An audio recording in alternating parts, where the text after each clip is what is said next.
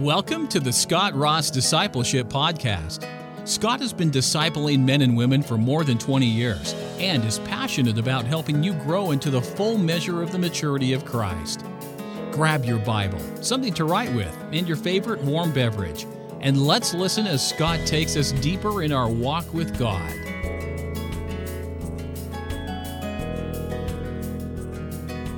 Thank you so much, Todd, for taking over. I'm sorry I was late today. Uh, no excuses, but um, one extra prayer request. You can pray for Tyler and Sheila, who returned from camp yesterday sick.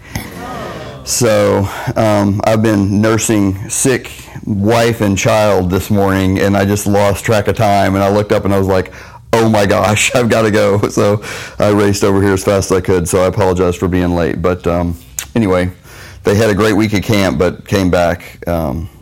She was actually not doing good while she was at camp, but then Tyler apparently has come down with something too. So she had a fever and she's not feeling good at all. So, um, Okay, uh, when we were last together, we were uh, going through, we've been going through the uh, study of pneumatology, the doctrine of the Holy Spirit, and we've been going through the major positions on the concept of the baptism of the Holy Spirit. We got through what we classified as the Reformed position, which I said pretty much is in line uh, for to a large degree with what the church had always believed about the concept of the baptism of the Holy Spirit up to the introduction of Pentecostal theology in early 1900.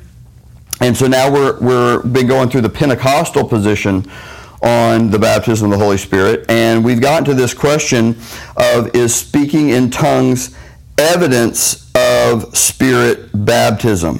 Um, so there's a quote from a guy named Larry Hurtado, which I think gets to the essence of the problem that exists for Pentecostalism on this point.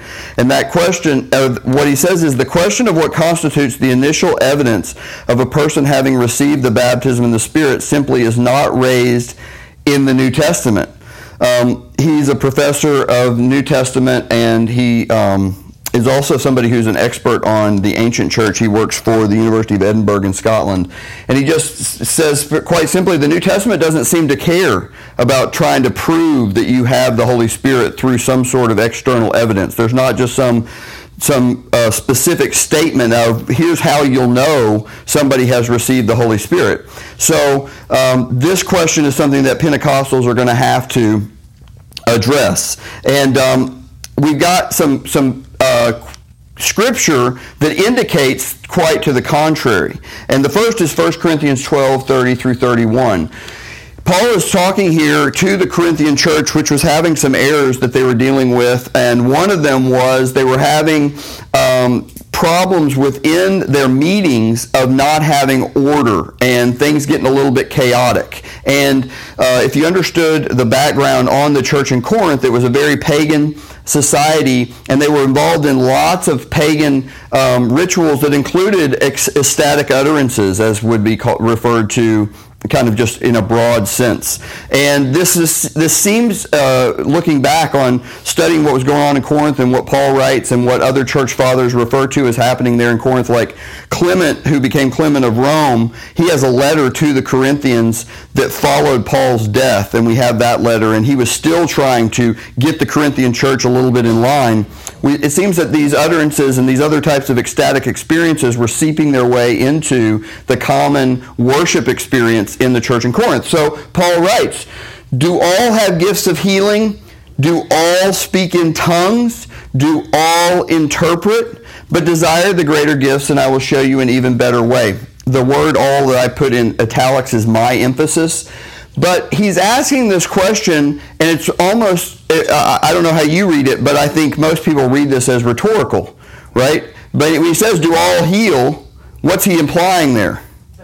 No, they don't. Of course they don't. Do all have gifts of healing? Well, no. Do all have gifts of tongues? No. Do all interpret? No.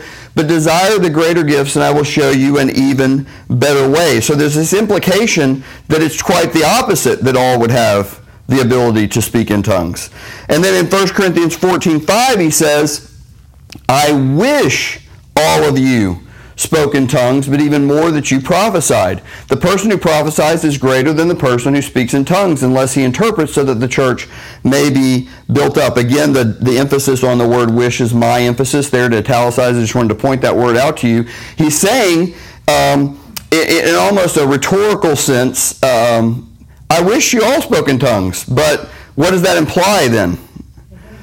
That not everyone does exactly, and so um, the doctrine of the bat, or sorry, the doctrine of speaking in tongues as evidence of baptism in the Holy Spirit is not stated anywhere in Scripture, and yet we have these two passages which I think very clearly imply that not everybody would have the gift of tongues, and yet he is speaking to people that if you read the entirety of Corinthians, both 1st and 2nd Corinthians, there's no doubt that these are people who are Christians and he speaks to them of their being spirit filled in other places. So here they have the Holy Spirit, and yet he's implying that they don't all speak in tongues. Did you have a, a question? No, question. Um, what's the definition of prophesy? Because I've heard two different interpretations. Yeah, and that's a disputed topic. We're going to get into the gifts and what they mean in a little bit later in this study because there is some some dispute about that, and this gets into the debate over what's known as cessationism. So, cessationism is the belief that the miraculous gifts ceased at the end of the apostolic age. And so, one of the apostolic gifts that would have ceased would be a version of prophecy that would be akin to the book of Revelation, where you can actually see the future, something like Ezekiel or Daniel may have done. Okay. But there's a different way that you can interpret the word prophecy to mean what this says to edify, to build up. So, in a, in a biblical sense, what I'm doing right now could be called prophesying, in that I am speaking to the body in a in a uh, attempt to build up and edify the body. So, if you if you think that prophecy means that, well, you have a different situ- situation. And of course, could it mean one in one place and another in another place? Yes, it could. In the same way that um, you have some Pentecostals, which we haven't gotten into the Pentecostal position yet. We're about to do that. But some Pentecostals will say that you have two types of tongues.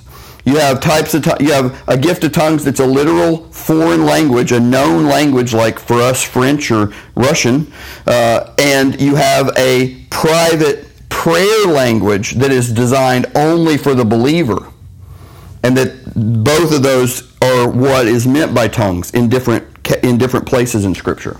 So I know that didn't answer your question of what does it mean, but the reason I'm not answering is because there isn't a what it means answer. I'm going to have to go through why you might think it's this one versus this one. Right. Does that make sense? To be to be fair. Okay. So this doctrine of speaking in tongues as evidence of the baptism of the Holy Spirit is what is known as an inferential theology an inferential theology.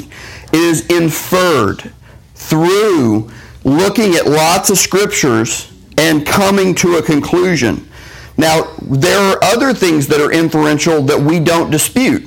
And I gave an example of one previously in our study. So I don't want to imply, and I'll, I'll, come to that in a second, but I just want to make sure you understand. I'm not implying that inferential theology is bad in itself. Because, for instance, the doctrine of the Trinity is an inferential theology. It doesn't say anywhere God is Trinity. We infer that God is Trinitarian because we have very clear statements in Scripture that if we take them all as true, it must we have to arrive at that conclusion. There is only one God, and yet we see God presented as three persons.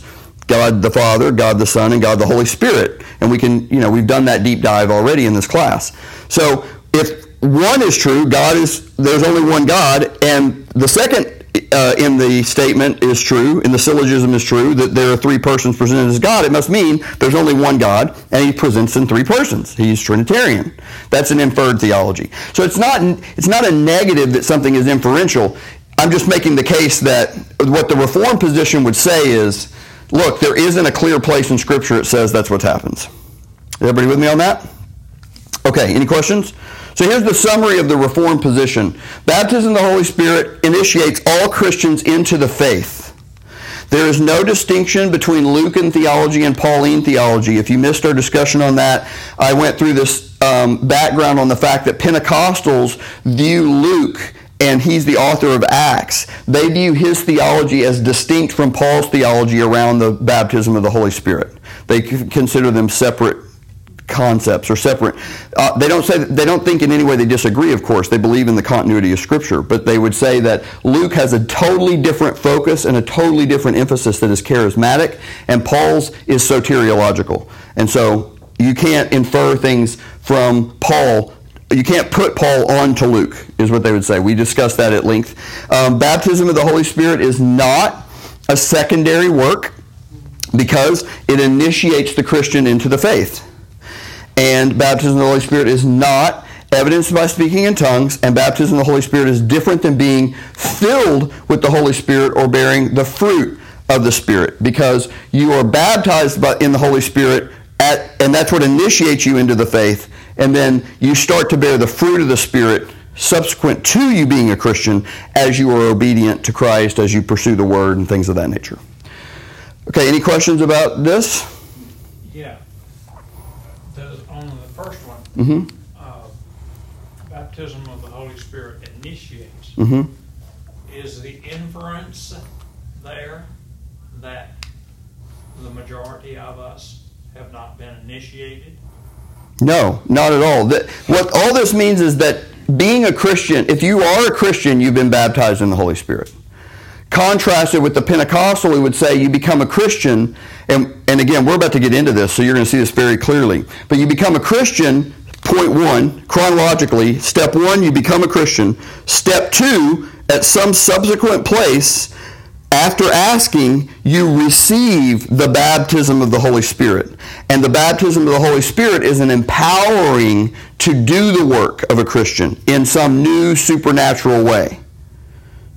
Does that make sense? And so they, and as we're about to see, they think that what happens in the book of Acts, so take Acts chapter 2 as an example, where you have the believers who are already believers, they're in the upper room, so they're already Christians in the Pentecostal's mind. Okay? And so time is passing from the point that they become a Christian, and then they're praying, and the Holy Spirit comes, and they are baptized in the Holy Spirit. Second point in the chronology. They're speaking in tongues, they have some new supernatural power, and then they go forth and do the work of the gospel. Does that make sense? What the Reformed position says is, yes, that's true, but there was a unique historical element going on there. God was doing something for the first time. He was initiating a new way things were going to work to fulfill the prophecies like Joel chapter 2. And from that point forward, that's not normative. You just when you when you become a Christian, you're baptized in the Holy Spirit. Okay. Does that make sense? Okay. Thank you. Well, the filling of the Holy Spirit, Mm-hmm. is there mechanisms that we can do uh, to bring that about, or uh, does sometimes that happen um, just unexpectedly? Yeah, that's a great question. So we're going to talk about that at length too. Okay. Yes, because I like this. and and the reason we're going to get into that is that when we get into um, Wesleyan theology, Okay. and when we get into what would have been the ancient church's approach to the Holy Spirit, which those two things have a lot in common, we're going to see that there is an emphasis on the on the things that they believe you could do to be more filled and more subjected or submitted to the power of the Holy Spirit and operate more in conjunction with the power of the Holy Spirit rather than your flesh. So there's a whole theology around that notion of being filled and being empowered and, and, and, and in connection to what can we do as humans, if anything? Can we do anything to be more filled or to be more empowered? Okay? Yeah, I mean, because that is a big issue. It is. I Absolutely. mean, I mean, if it could just happen just like that. uh, Correct. Or make us drunk. Yes. Absolutely. Okay. All right, so that's the Reformed position. Because so now we're going to move on to the to the Pentecostal position. What does the Pentecostal say? Now, um, I want to just uh, quote a guy whose name's Stanley Horton, who is a very prominent, or I think he's passed away now, but he was a very, very prominent um, Pentecostal theologian. He was uh, one of the primary uh, uh, mouthpieces of the Assemblies of God churches. And when you read his stuff, you read a lot of what is represented in the quotes I'm about to share with you. And I'm not sharing this to, to disparage this, but to show you how seriously they take it. It says Pentecostals have always understood spirit baptism as the coming of God's Spirit into the believer's life in a very focused way. Please do not close your mind when I speak of experience. Spirit baptism is, is an observable and intensely personal experience, not just a doctrine. This is very important to really appreciate the Pentecostal position is the emphasis that they put on the experience of the believer. And when you, you know, I, I do sales training in my real work, in my job, and one of the things you always say in sales is uh, facts tell, but stories sell. Facts tell, stories sell. Well, the Pentecostals know this, and they tell stories and stories and stories. If you read books defending Pentecostal theology, it'll start with, let me tell you what happened to me. Let me tell you what happened to my wife. Let me tell you what happened to my grandmother. Let me tell you what happened to my father. Let me tell you what happened to my neighbor. And it's just all these stories of very unique experiences that made it clear to the person this is how God works. And some of us who come from maybe a more rational um, side of the, and I don't mean that in a disparaging way, like they're irrational. I'm saying we come from a more enlightenment influenced tradition, and we think of things very logically. We want to immediately go, well, that's, uh, that's just a bunch of bunk. But I'm just telling you, we're wiping off like a huge category of people. If, if we really want to understand them and appreciate them and love them as our brothers and sisters in Christ, we must appreciate the fact that they take this very seriously, these personal experiences. Yeah, we know. Okay. So, I thought the best way to expose you to the Pentecostal doctrine is to quote the Pentecostal doctrine straight up. Yes. So, with what you just said about, you know, the, the fact that they tell stories about their experiences, Mhm. I mean, that is a, in terms of like evangelization, Mhm. um, I know that, I know that evangelization um, is also thought of that way. Mhm. You say facts tell, stories sell. Mhm. That is how a lot of evangelization happens as well. No question. So what is the difference? Like, what would you say the difference is between? I mean, even Jesus, Mhm. he told a lot of stories. Mhm. So what is the difference between what you're saying and what Jesus did, or somebody who tells about how they became a Christian, how they were Mhm. saved? Great question. So let me just take those two things and unpack it into two categories because I'm going to separate out what Jesus did with his storytelling from what we're talking about here and what you're saying with evangelization. So I completely agree with you that one of the most effective things I can do is tell my personal testimony of what Christ has done in my life. And I encourage us all to do that. And I'm not discounting that in any way. What would distinguish something like that from what I'm pointing out here, and again, I want to be super respectful of Pentecostals. I'm not trying to disparage them by saying they use stories. I'm saying that this will seem foreign to us if we're from a more rational approach to Scripture because they we would tell a story in order to witness but if we were to have some sort of theological dispute our own experiences would rarely play a role in that debate. Does that make sense? Like you would say no no no but you don't understand. In romans it says this and then in colossians says this and i'd say oh yeah but have you read first john over here? We, that's the way we would go about it. But they would say I understand what it says in Romans, but let me tell you what happened to my grandmother, and then my grandfather, and then my mom, and then my aunt. And they would maybe not, I think there are many that would, maybe some of them would, would slink back just a hair from putting it on par with Scripture, but practically speaking, when they're giving you the response, it's as if they're putting those experiences on par with Scripture. Does that make sense? That's the difference. Now, to what Christ did, Christ didn't tell stories. I mean, uh, some of the stories he told were obviously factual things, but in terms of his parables, he was delivering eternal truths through the art of story, which you know is a very powerful way to do it, as we all know, right? When we watch movies or whatever, we understand that those things stick with us. So, I, would say that's a little bit of a, a, unique use of storytelling was to deliver an eternal truth like that. Yeah, the storytelling is a the storytelling is a metaphor mm-hmm. for Christ is using it to show something. In many cases, that's correct. Mm-hmm. That's what the other thing you're talking about. Um, scientists call it taking anecdotes as hard data. Mm-hmm user cases and anecdotes can support mm-hmm. data, but mm-hmm. can't replace data.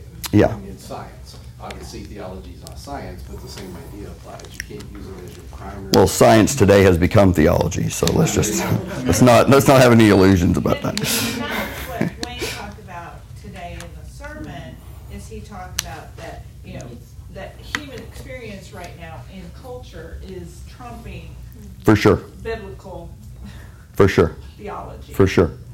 Well, if you go back, you know, um, I guess it was right around 98, 99, there was this whole movement called the Emerging Church Movement.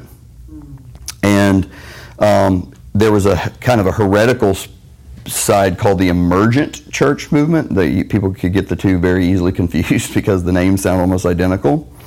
But the emerging church movement was focused on this idea that to the generation that was coming up at that time, that was completely had grown up in a postmodernist context, that experience does trump everything. And what would happen would be uh, in the previous generations, you would study something, decide it was true, and then pursue that in experience. But the flip side is now true. You experience something that feels true, so then that's what you pursue to support intellectually.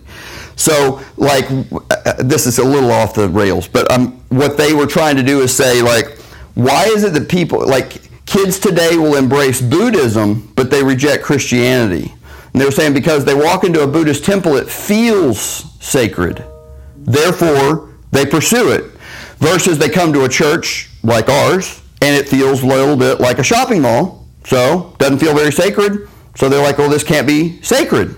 And it's an experience that I experience this is true or false, therefore I pursue it or not. And the whole point was they were trying to bring back things that felt sacred. I'm just, I'm just uh, expressing that this is definitely a factor in modern Christianity. It's been a factor for the last 20 years of this, this postmodern thing that we have where people experience something and that's why it's true.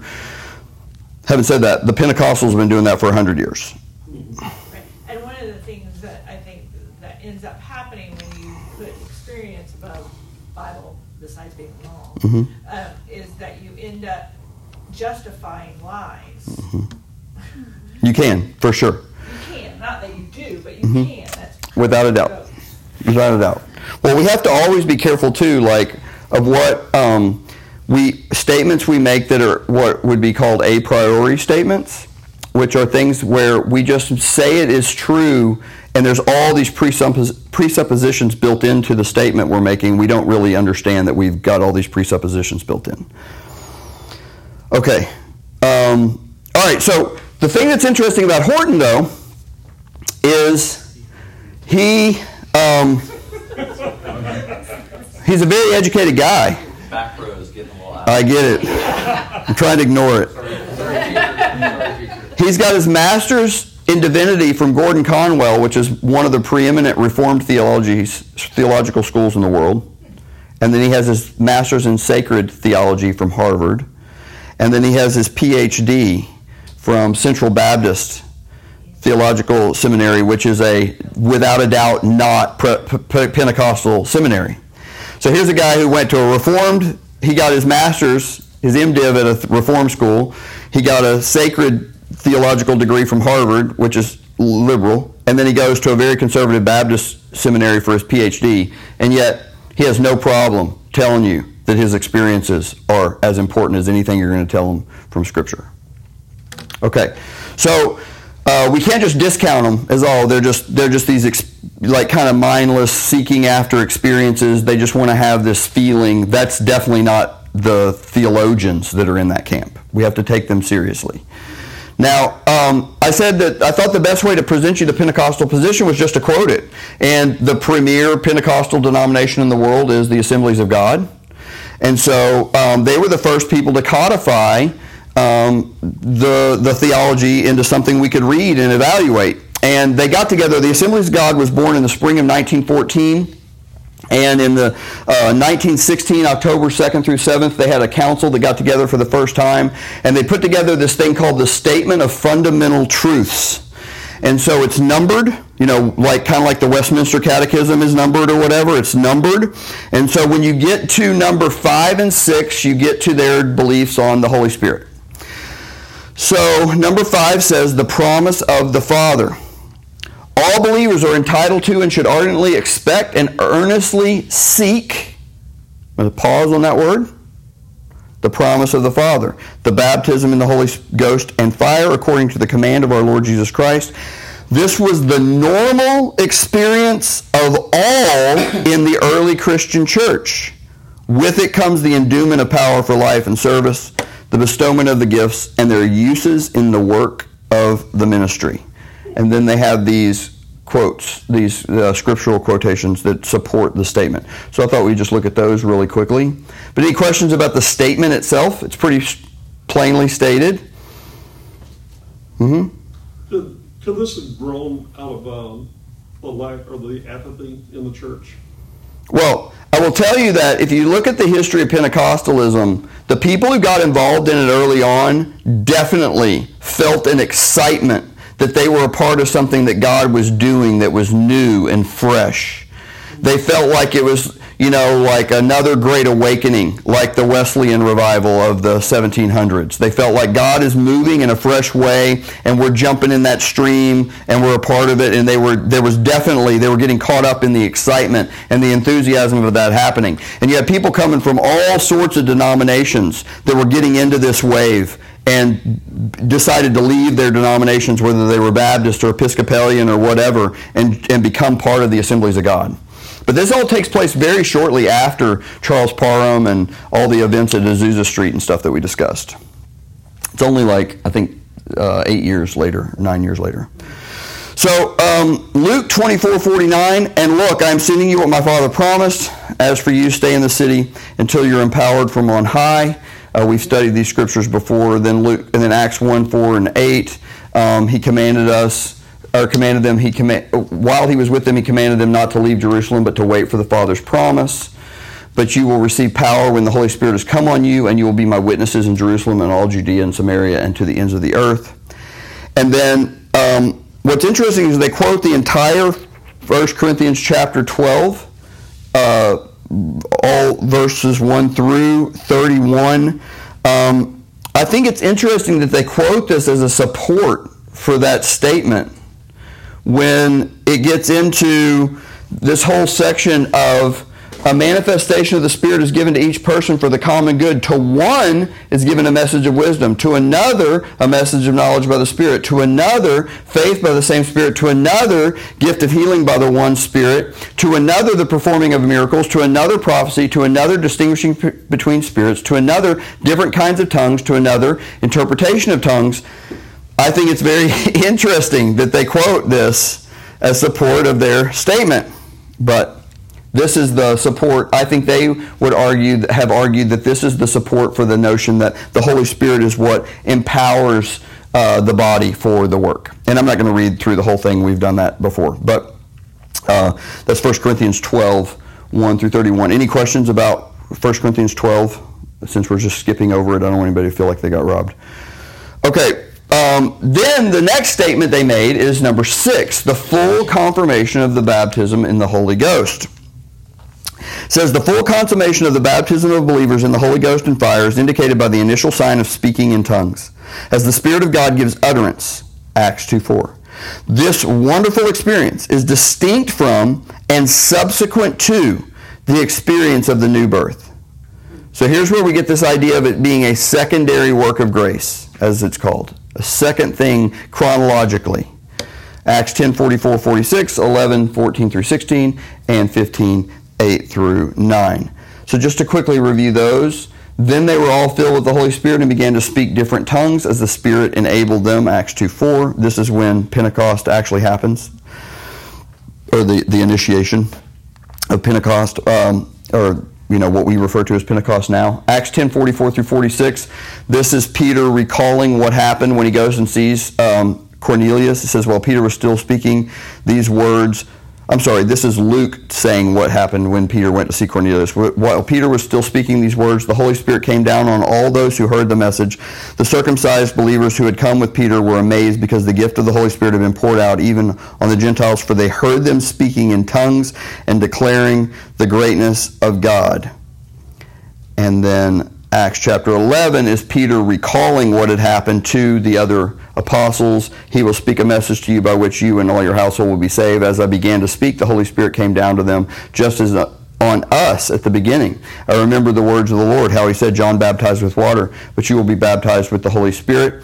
And then later at the Council of Jerusalem in Acts 15, and God, who knows the heart, bore witnesses to bore witness to them by giving them the Holy Spirit, just as He also did to us. He made no distinction between us and them, cleansing their hearts by faith.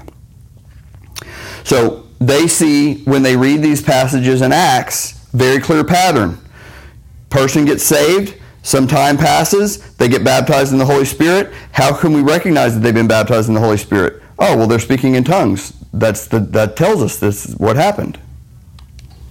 Beyond Acts 10, mm-hmm. which is